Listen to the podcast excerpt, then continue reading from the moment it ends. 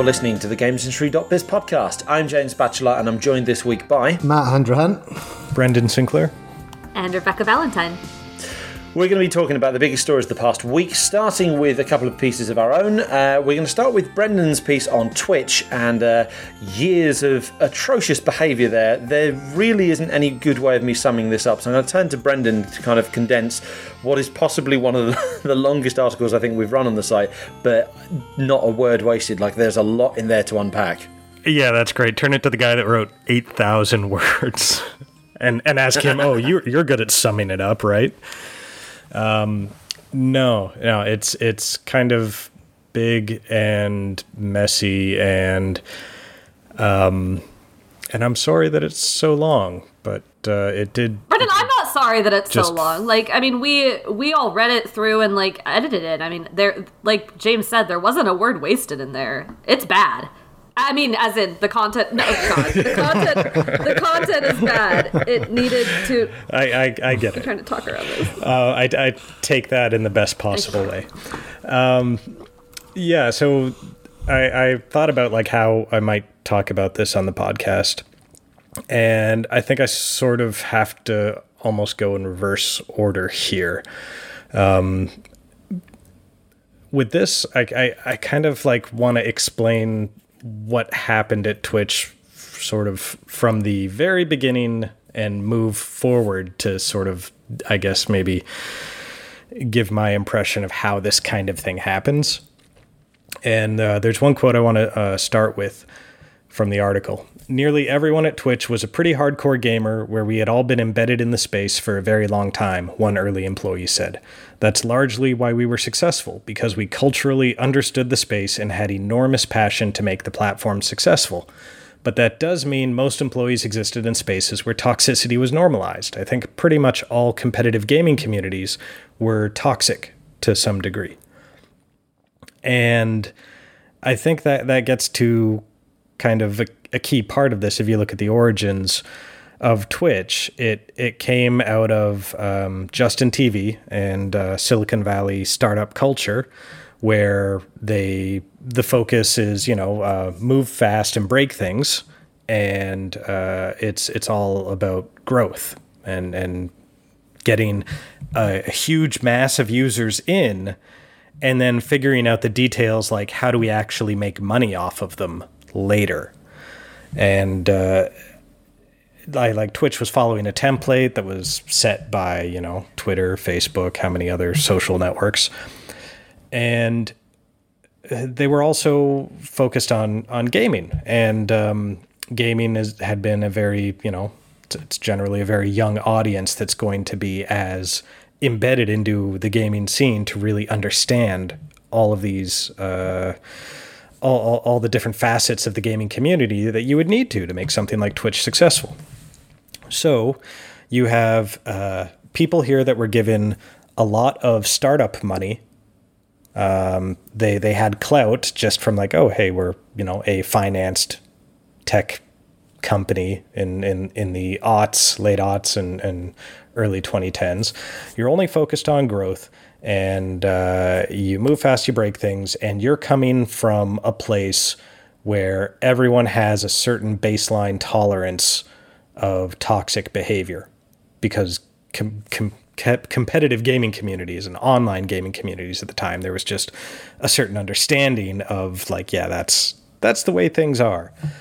And the office that you set up, the business that you set up, those people, of course, it's going to be tolerant of a certain level of misogyny, and they're going to have moderation where they were okay with racial slurs in the early years. It took some employees fighting for like a year or more just to get the N-word on like the banned words list, reasons that people could be moderated on the site. And they didn't actually hire a moderation team. They relied on volunteer mods. Like, this is what they did in the Justin TV days as well. They just based everything on these volunteers. So you only have so much control over them, and they're only so accountable. because, you know, they lose their volunteer job. Oh no, now they've got more time on their hands. And that's just like this whole stew to create some really awful situations. And there was no sense of professionalism in the office in the early years, from what I've told. So many people use the phrase Wild West to talk about it. There's no accountability. Like how is a group like that going to put together a video streaming platform, a live streaming platform that actually like really cares about moderation and invests in it and takes it seriously? I mean, when they did invest in moderation, they hired one full-time moderator, and just like this kid, basically, no mentorship, no real training, and was just like, okay, that's moderation's your thing. There are some people above you who have other job duties as well, who will make the important calls on moderation, but you're the only resources in the company focused on this, and you are like the bottom of the totem pole. Like, how is that going to produce anything except what we've seen, I think? And over the years, there has been some change in the executive ranks, but Emmett Shear is still CEO. Kevin Lin, he's no longer the COO, but he's still involved in the company in a culture, strategy, and innovation role, I think is what he calls it. And like fundamentally, this ship has been steered by people that did not care about this in the beginning when they should have, and at every step of the way, like they may have gotten better about publicly saying the things that they're supposed to. And they've hired, you know, full-time mods, which I was told was something that they really only did in like 2014 because Sony and Microsoft were like, oh, what's your moderation situation? No, you kind of need to be, you know, investing in this more than that if you want to be integrated into the PS4 and the Xbox One. If you want to be on our platforms, you have to take this more seriously. And so they did a little, enough, you know, to satisfy Sony and Microsoft. And then that was kind of it. And they've done more in recent years, more tools to help people. But they also keep making unforced errors, I guess, that speak to a lack of concern or consideration about that. And so you have a platform. And if anyone wants to interrupt me, I'm sorry for just rambling here, 8,000 words and all. So you have a platform where they tolerate a whole bunch of this behavior on the platform. You have an office environment where they tolerate some different aspects of this behavior in the office. In the office, more tolerant of misogyny than like overt racism at everyone else. But on the site, the harassment and the racism directed at streamers by and large was allowed. Streamers could get away with the racial slurs and such. Well,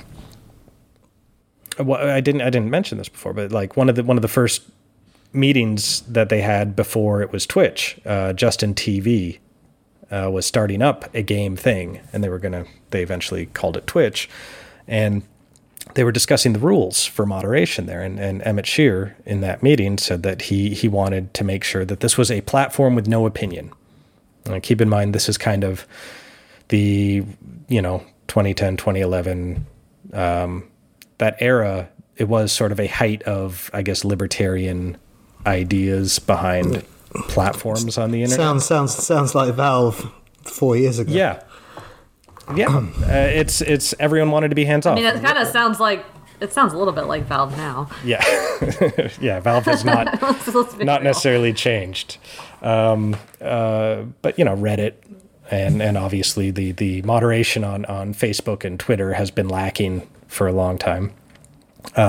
But Shear in this meeting, he said they had to be a platform with no opinion, to the point that he insisted the Ku Klux Klan would be able to stream on Twitch if they, you know, otherwise followed the rules of the site. Which, sorry for interrupting, but like there are a couple of anecdotes. I mean, so like, okay, the whole thing is atrocious. There are a lot of like general things there that are atrocious, but a couple of the very specific anecdotes just baffle the mind, right? And that's one of them. Like, when you're setting up a platform of any kind, I feel like, I don't know, maybe I'm just like a very different person, but I feel like when you're deciding, okay, what will we allow and not allow, I feel like the KKK is probably like, it probably should be one of the first things that you say, yeah, okay, none of that here, right? I think it's like one of the easiest red flags to raise. Right. I think one of the other anecdotes from the article, Brendan, that is sort of similar and emblematic of this is I think it was something like it took them a year to add the N-word to the list of like banned words or whatever, which, how is that not the first word you ban? What are you doing? Yeah, sorry, I just had to express just complete and utter bafflement at this. Yeah, understandable. And so, like, at what point in the process of that platform with those rules taking off, getting popular, getting more money, getting acquired by Amazon for hundreds of millions of dollars, like, at what point does the core underlying, you know, beliefs that shape that platform, at what point do those change? It could have been the Amazon acquisition. And I was told by a number of people that the office culture certainly didn't change after that. A lot of HR processes were formalized. So they were kind of like, they would get more professional about things, liability, you know, probably inspiring a lot of that. And the company grew, and as they hired more people, it did become a more diverse group of people in the office, and part of that would lead to less, you know, open discussion about like what streamers they would sleep with or slut shaming or things like that in the office. But the underlying problems remained by all accounts from people I spoke with, and since then, Twitch has gotten slightly better with their public communication about this, and as it has made more of a show about trying to do better, but they keep messing those up even, and even the ones they don't mess up, There are indications that they are less than, you know, sincere if you're following what they're doing. Like a couple of years ago, they had a raccoon emote in the introduced global emote that anyone could use in chat. And it was very quickly seized upon by people to harass black streamers and just used in a racial context to abuse them. And the Black Employee Guild specifically asked for the raccoon emote to be taken away. And a former product manager with Twitch had posted on Twitter that Emmett Shear said no. The raccoon emote stays. At the same time, we've got trans streamers who have been asking for years for a trans community tag to help people who are interested in finding trans streamers and building a trans community on the platform to identify themselves so people can search by like, oh, community tag trans, and then like just, okay, we'll see all the trans streamers and we can find them easily. But they were worried because I guess they had tried it and they saw that there was like, oh, there's an uptick in harassment or reports of harassment after we introduced this. So we don't want to do that anymore, and we're not going to do it because we're afraid of, you know, that there would be a lot of extra harassment, even though this is a tag that streamers would have to, you know, voluntarily put onto their you know, their profile, and I think they would be doing this as trans people in a online setting. They would go in eyes wide open about the kind of harassment that might result in. And presumably they'd be able to untag themselves or whatever. But Twitch has refused to actually roll out that trans tag, despite years of the trans streamers asking.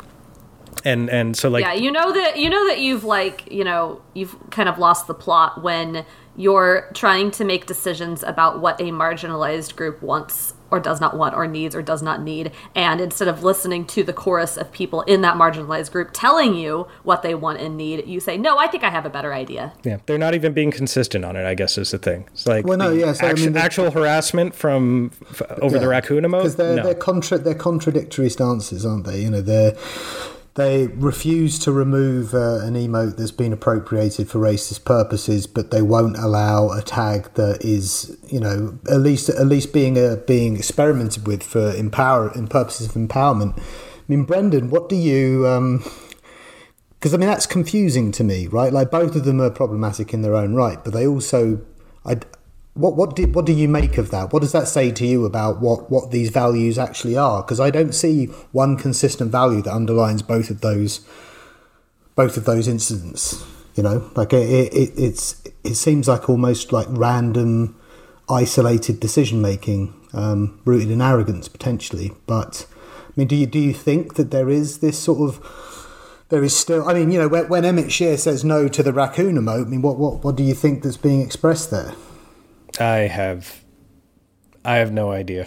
Like, I'm not inside Emmett Shear's head. I can only really, like, judge based on his actions here, but it doesn't seem consistent, and it does seem really weird to disregard what your own, like, Black Employee Guild, your internal employee group, is telling you. And I mean, that does actually, it does jive with something else that I was told by other people about the corporate culture at Twitch, where Emmett is, they said let me pull up the exact quote here. There were so many times where it seemed like decisions were being made behind certain closed doors, one former executive told us, and leaders might represent themselves one way in front of a group of people and represent themselves in a completely different way in private. Another executive from several years ago said, there was a general apathy for sound decision-making. It tended to be very emotional, tended to be very clicky. Who was in whose ear dominated the conversation, whether it was the right decision or not. With the senior leadership, I found it to be extreme arrogance. You said there were allegations of racism or sexism, etc. For me, it was more general apathy, extreme arrogance, and righteousness about their own beliefs that led me to believe this was not a culture that fosters diversity of thinking and styles. So I can look at that, and I can sort of, reading between the lines, think that. Well, actually, I can just go to the next quote from another person. One thing you see from a lot of these tech leaders is they have been treated as these geniuses, so their opinion on everything and their knowledge is thought to be expansive, and they will weigh in and share opinion as if it is an authoritative position. So I think in the early years, like any kind of startup, they're going to be improvising. They're going to be making decisions on the fly, basically, as these problems come up, because in the early years, you don't know all the different problems that are going to happen. And the problem is that they never, my impression of the problem anyways, my take on it is that they never adjusted that mindset. And they're still just sort of improvising solutions as they go, and not ever having, like, a fundamental reset of, we need to care about this, we need to get serious and professional and just kind of lock this down and make this a priority, even if it impacts other elements of the business. They're still just more concerned with, like, let's keep the business turning over and growing, and all the rest of the stuff is, like, collateral damage to be dealt with later. So, I mean, how many of the people you spoke, because I know you spoke to people over a long period of time. I mean, how many of those people were like current employees of Twitch or employees in the last 2 or 3 years, and kind of what was the picture they painted of Twitch in, 2018, 2019, 2020 versus, the kind of the days when they could kind of spit and hit Justin TV, now that they're being a part of Amazon, like a huge company, and company that doesn't have an amazing track record of treating staff well either, it should probably be mentioned. But how did they pinpoint any areas where it has got actually better, or is it still kind of problematic in all the same areas, but just to greater or lesser extents? Well, the Amazon acquisition did change some things. Like I mentioned, the overt misogyny in the office I've heard less of, although from what I understand, it is still an issue.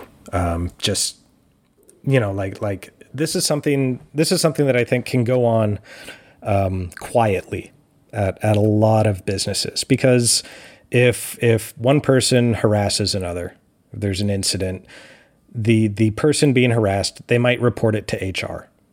And then HR would kind of try and resolve things quietly. They might not report it to HR because they don't trust HR. And given the stories that we heard and are in this, of how little HR would do and how much it was only working to, protect executives and Twitch and minimize the employee complaints. I think not going to HR is something that probably is a very common decision that people make. And some of the people that I talked to, there were a small handful that were like, you know what, I did not actually see any of this in my time there. I thought it was a pretty good place. And I'm not like blaming them for not seeing this. I mean, maybe people aren't like, if someone has been a victim of abuse or harassment like this, like who are they going to go to, and who are they going to confide in? Friends, probably, right? And if you don't happen to be in their circle of friends or held in very high esteem, like they probably aren't going to share something like this with you, especially if they think that you are sort of a I don't want to say complicit, but like a silent bystander while this kind of thing goes on. Like if you are there while these microaggressions in meetings and that kind of thing are going on. Like you're not going to be trusted with this sort of stuff. So like, I think it's understandable how people might be oblivious to this in their office, which is also, I think, why it's so important that they work to make sure everyone knows crystal clear where boundaries are and what kind of stuff is unacceptable, and be vocal about it when this kind of stuff happens. Just if you want to have a healthy company culture, I think it's key that you have leaders setting that example for everyone else and holding people accountable. And I don't think Twitch has had that. Judging from the people that I've been speaking with, in no way, shape, or form have they ever had that. And with Emmett Shear still at the top of the food chain there, I'm skeptical as to how they could have that. Yeah, it definitely comes off. I think maybe the prevailing thread through all of it is just sort of this refusal to tell people no. To tell people, no, you can't do this, you can't behave this way. They don't want to tell anyone with any power at all that they can't do something. I mean, there's that story about some employee defecating and smearing it all over a bathroom, and this employee was like not fired for that, which just, again, it like boggles the mind. But then, you know, there are these other smaller things. I think that maybe kind of answers the question that Matt had. I mean, I don't know what these people are thinking, but the question that Matt had about, you know, what the sort of underlying consistent philosophy is between keeping the raccoon emote but not allowing the tag for trans streamers to use optionally. And I think they don't want to tell an audience that they can't use this emote anymore because they don't want to deal with, you know, whatever stupid racist backlash they would get. But at the same time, they don't want to introduce this tag because they look at that and they go, yeah, some people might use that for abuse, and we don't want to have to deal with telling them no. Like, we don't want to have to deal with moderating that and messing with that. So we're just going to completely write it off and not even try to put forth the effort to make a tag that could be used safely and moderate it so that it is a safe space for people. Like, they don't want to say no to anybody, and that's. I don't know, that felt like the prevailing theme. Yeah. Yeah. They're a very tolerant company. They will tolerate. They don't want to say no to the KKK, apparently. Yeah. So, I mean... Nah, and that's... Jesus. That's one of the big frustrations with Twitch and a lot of tech companies and social media platforms at large, is just that they refuse to draw a line. You know, and to really just say, like, these are our values, and if you don't like it, tough, and we would rather not have you on our platform if you're going to be like that. And I mean, sorry, I don't know where I was going with that. Well, I mean, I think the parting shot there, you know, we should be able to say we don't want you on our platform if you're going to act like that. It's not a bad way for it to finish, I think. That's kind of the message that we should be at least trying to communicate to the industry at large, is that a line does need to be drawn. And I'll say, like, particularly over the last year, more and more companies have at least started to talk that talk, if not back it up with actions and proof that it's actually started to happen. But I think certainly the last few years, companies that probably would have been relatively comparable to Twitch in terms of what they would tolerate on their platforms have invested a lot more in moderation and addressing community issues and so on and so forth. It's not completely taboo anymore, whereas I think back in the early days of Twitch, it probably wasn't, if not a common kind of culture in the game, in the video games business or the games adjacent industry. It probably would have been many companies a lot like that one. And that's been sort of a principle that we've seen discussed quite a bit in the last several years, like with political environments and with spaces online too. Like, you can't be a place that is seen as inclusive, and inclusive spaces do not inherently need to include everyone, because if they're going to be inclusive spaces, they can't include people who are exclusive. Like, you can't say everyone's welcome, you know, this is a safe place to be you know, whoever you are, whatever you feel, if you're not willing to exclude people who are going to come into that space and say, no, these people suck, or I'm going to be racist, or I'm going to be intolerant, right? Am I making sense? Like, that's sort of been like a conversation that I've seen a lot lately, you know, as people like try to establish online spaces. You can't just let everything in and expect to have a good space for people, because if you let everybody in, then you're going to have awful people show up and exclude people who are just trying to exist, and then you're going to end up with a space that is, you know, racist and bigots and yeah.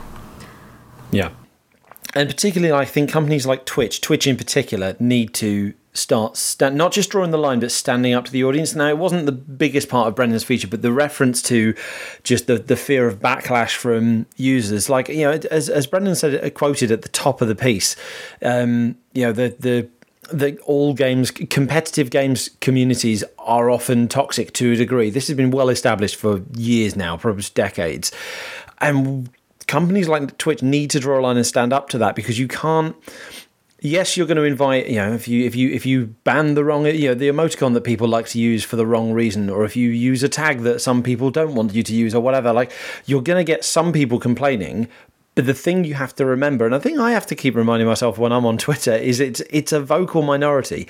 It's a very, very vocal, but it is a minority. And like, you can't let that minority, those elements, the people that Rebecca was just referring to, like under the exclusive, you cannot let them dictate the course of your platform, your company, your service, like just for fear of people making a noise, people making kicking up a fuss and drawing some bad attention. Like, better to have the bad attention but be seen standing your ground than to be just quietly, okay, right, well, okay, we won't do that. We'll just hopefully let this all go away. Like, it's different kind of company, different kind of situation, but like Nexus Mods earlier this week, I think it was early this week or late last week, they said like they were going to ban all mods that are to do with political content, and their statement was glorious. It was basically along the lines of, no, I can't do it word for word, but it was, if this upsets you, we don't care. This is what we are doing. We are drawing the line here. We are not allowing this type of content on our platform because it is just going to fuel it. They definitely use the words fuel idiots further.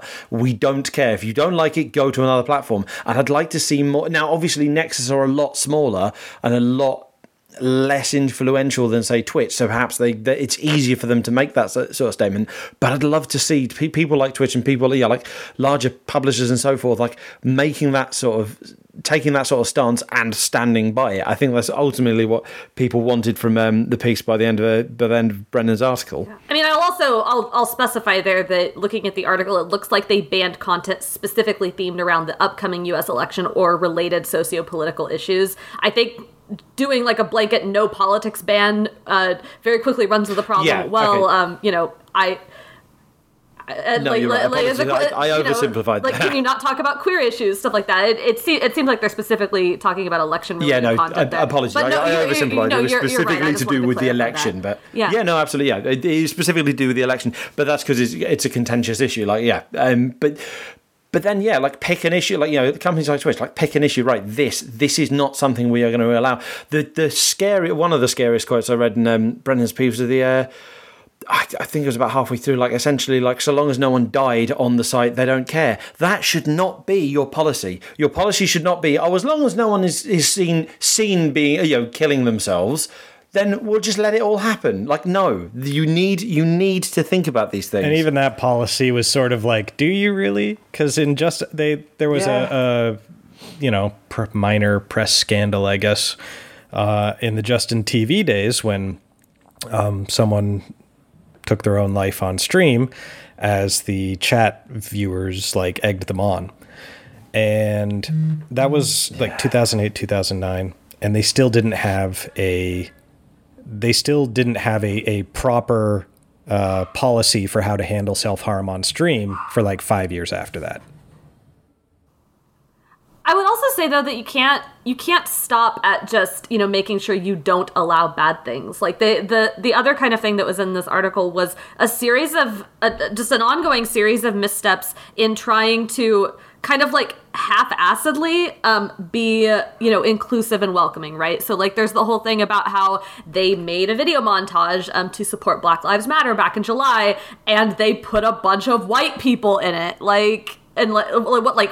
Two black people in the entire stream just like completely did not consult with any members of the black community for that. And then this exact same week had a pride celebration video that said the G in LGBTQIA plus also stands for gamer, which, come on guys, what are you doing? Like you have to, it like, I mean, I don't know. I have not looked at like the structure of Twitch, but if I had to guess, I would say it is, vast majority straight cis white men at the top, right? And if you are not actively talking to people of color, to people who are not men, to queer people, to people who are, again, not in this just straight cis white male group, then you're gonna, even if every single one of those people at the top has the best of intentions, which it's pretty clear from your article that they don't, you're still going to fuck it up over and over again because you need to ask people from those groups what they need, what they want, and what is the right way to go about things. And Twitch clearly is not prioritizing that at all. I have to go here in a minute, but one thing that I will say is that in the executive groups, they actually, they have had some diversity. But in the article, there's a line about the bruising, aggressive executive culture at Twitch, and how the you know, backbiting and Machiavellian machinations and stuff, like the kind of abusive behavior that the highest people in the company perform, it trickles down. And so their reports then, who have to put up with this from above, they wind up mirroring that behavior with their reports below. So some of the problems and some of the stories that I heard were, there were, you know, women committing or responding in really unpleasant ways to other women about an issue of misogyny, things like that. So it perpetuates, is the thing.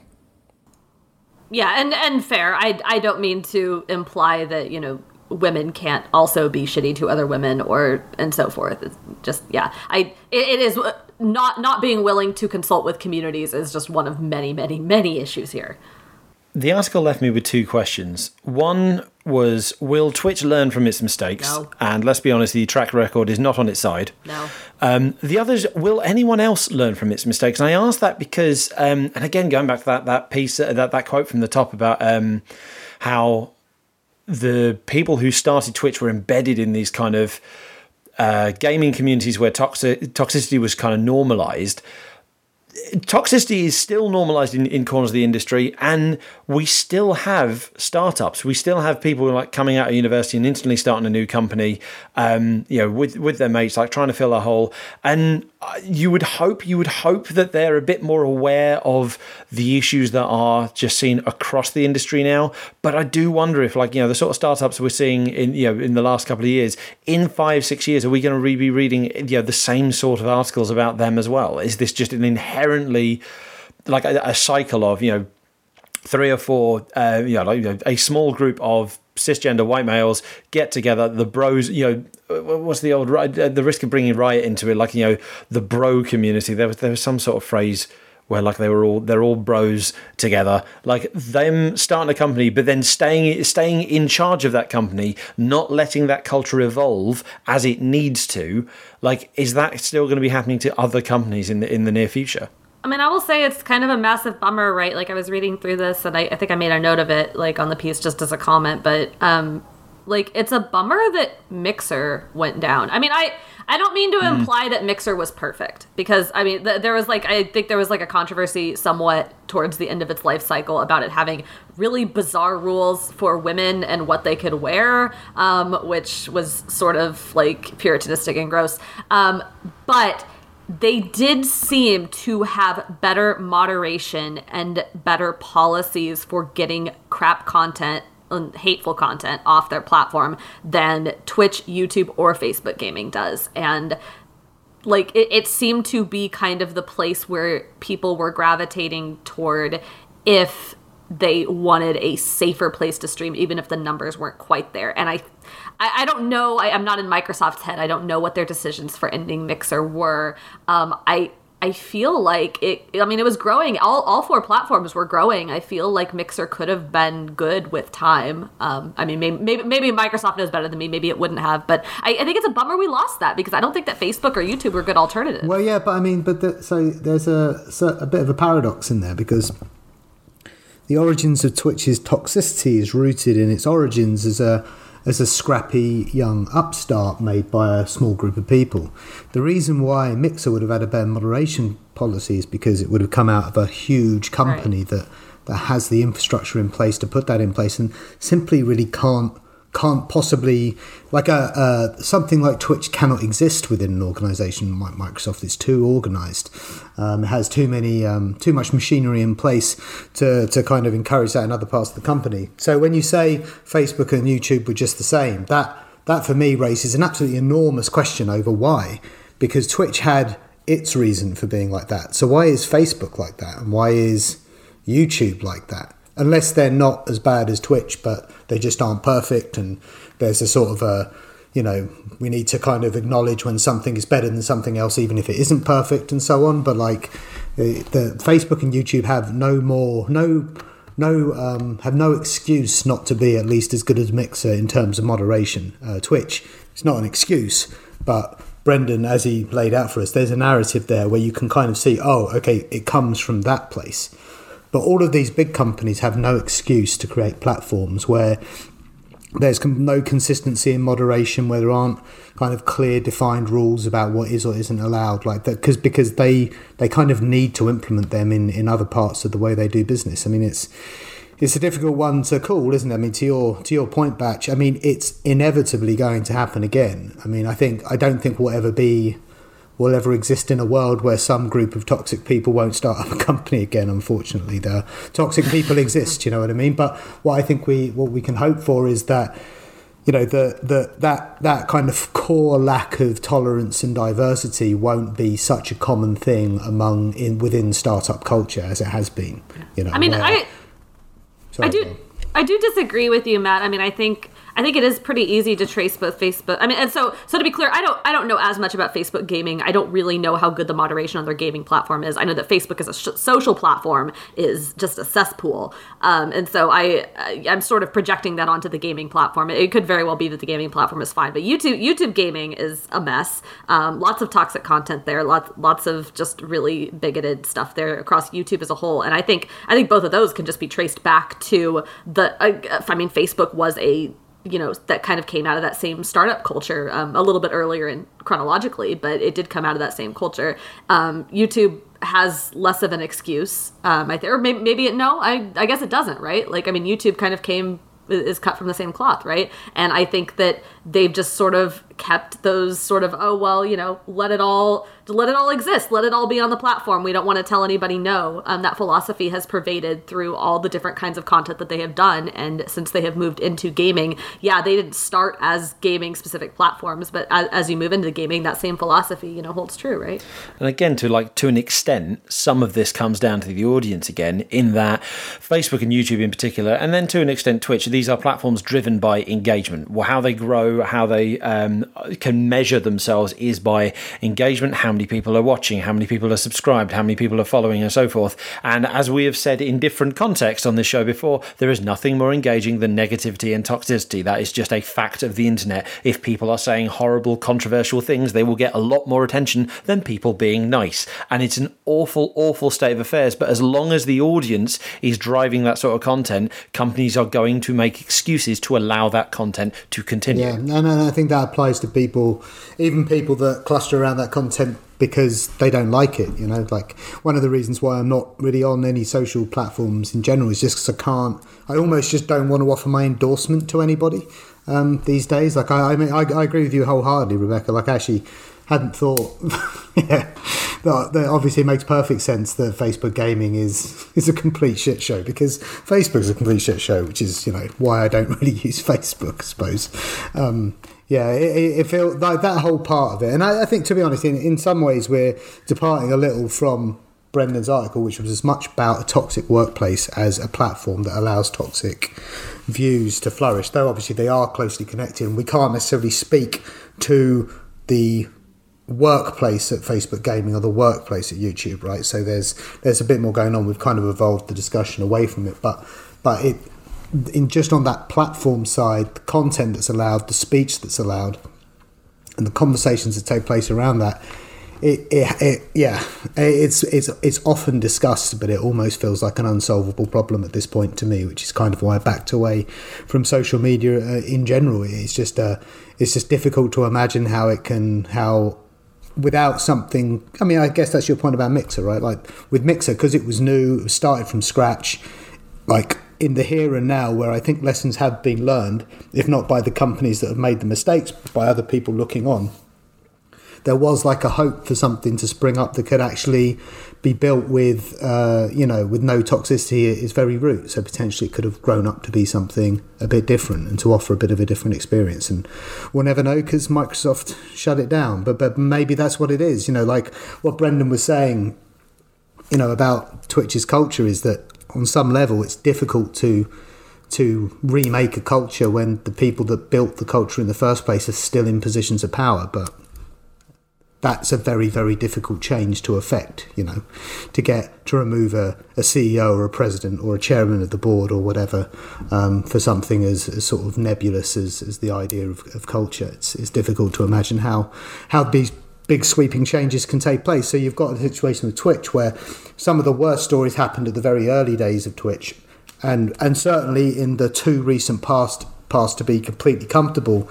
And there is this sense that some positive change has taken place, but kind of the sense is that it's sort of somewhat reluctantly, and it's not because of lessons being learned, but because of not wanting to get into trouble almost.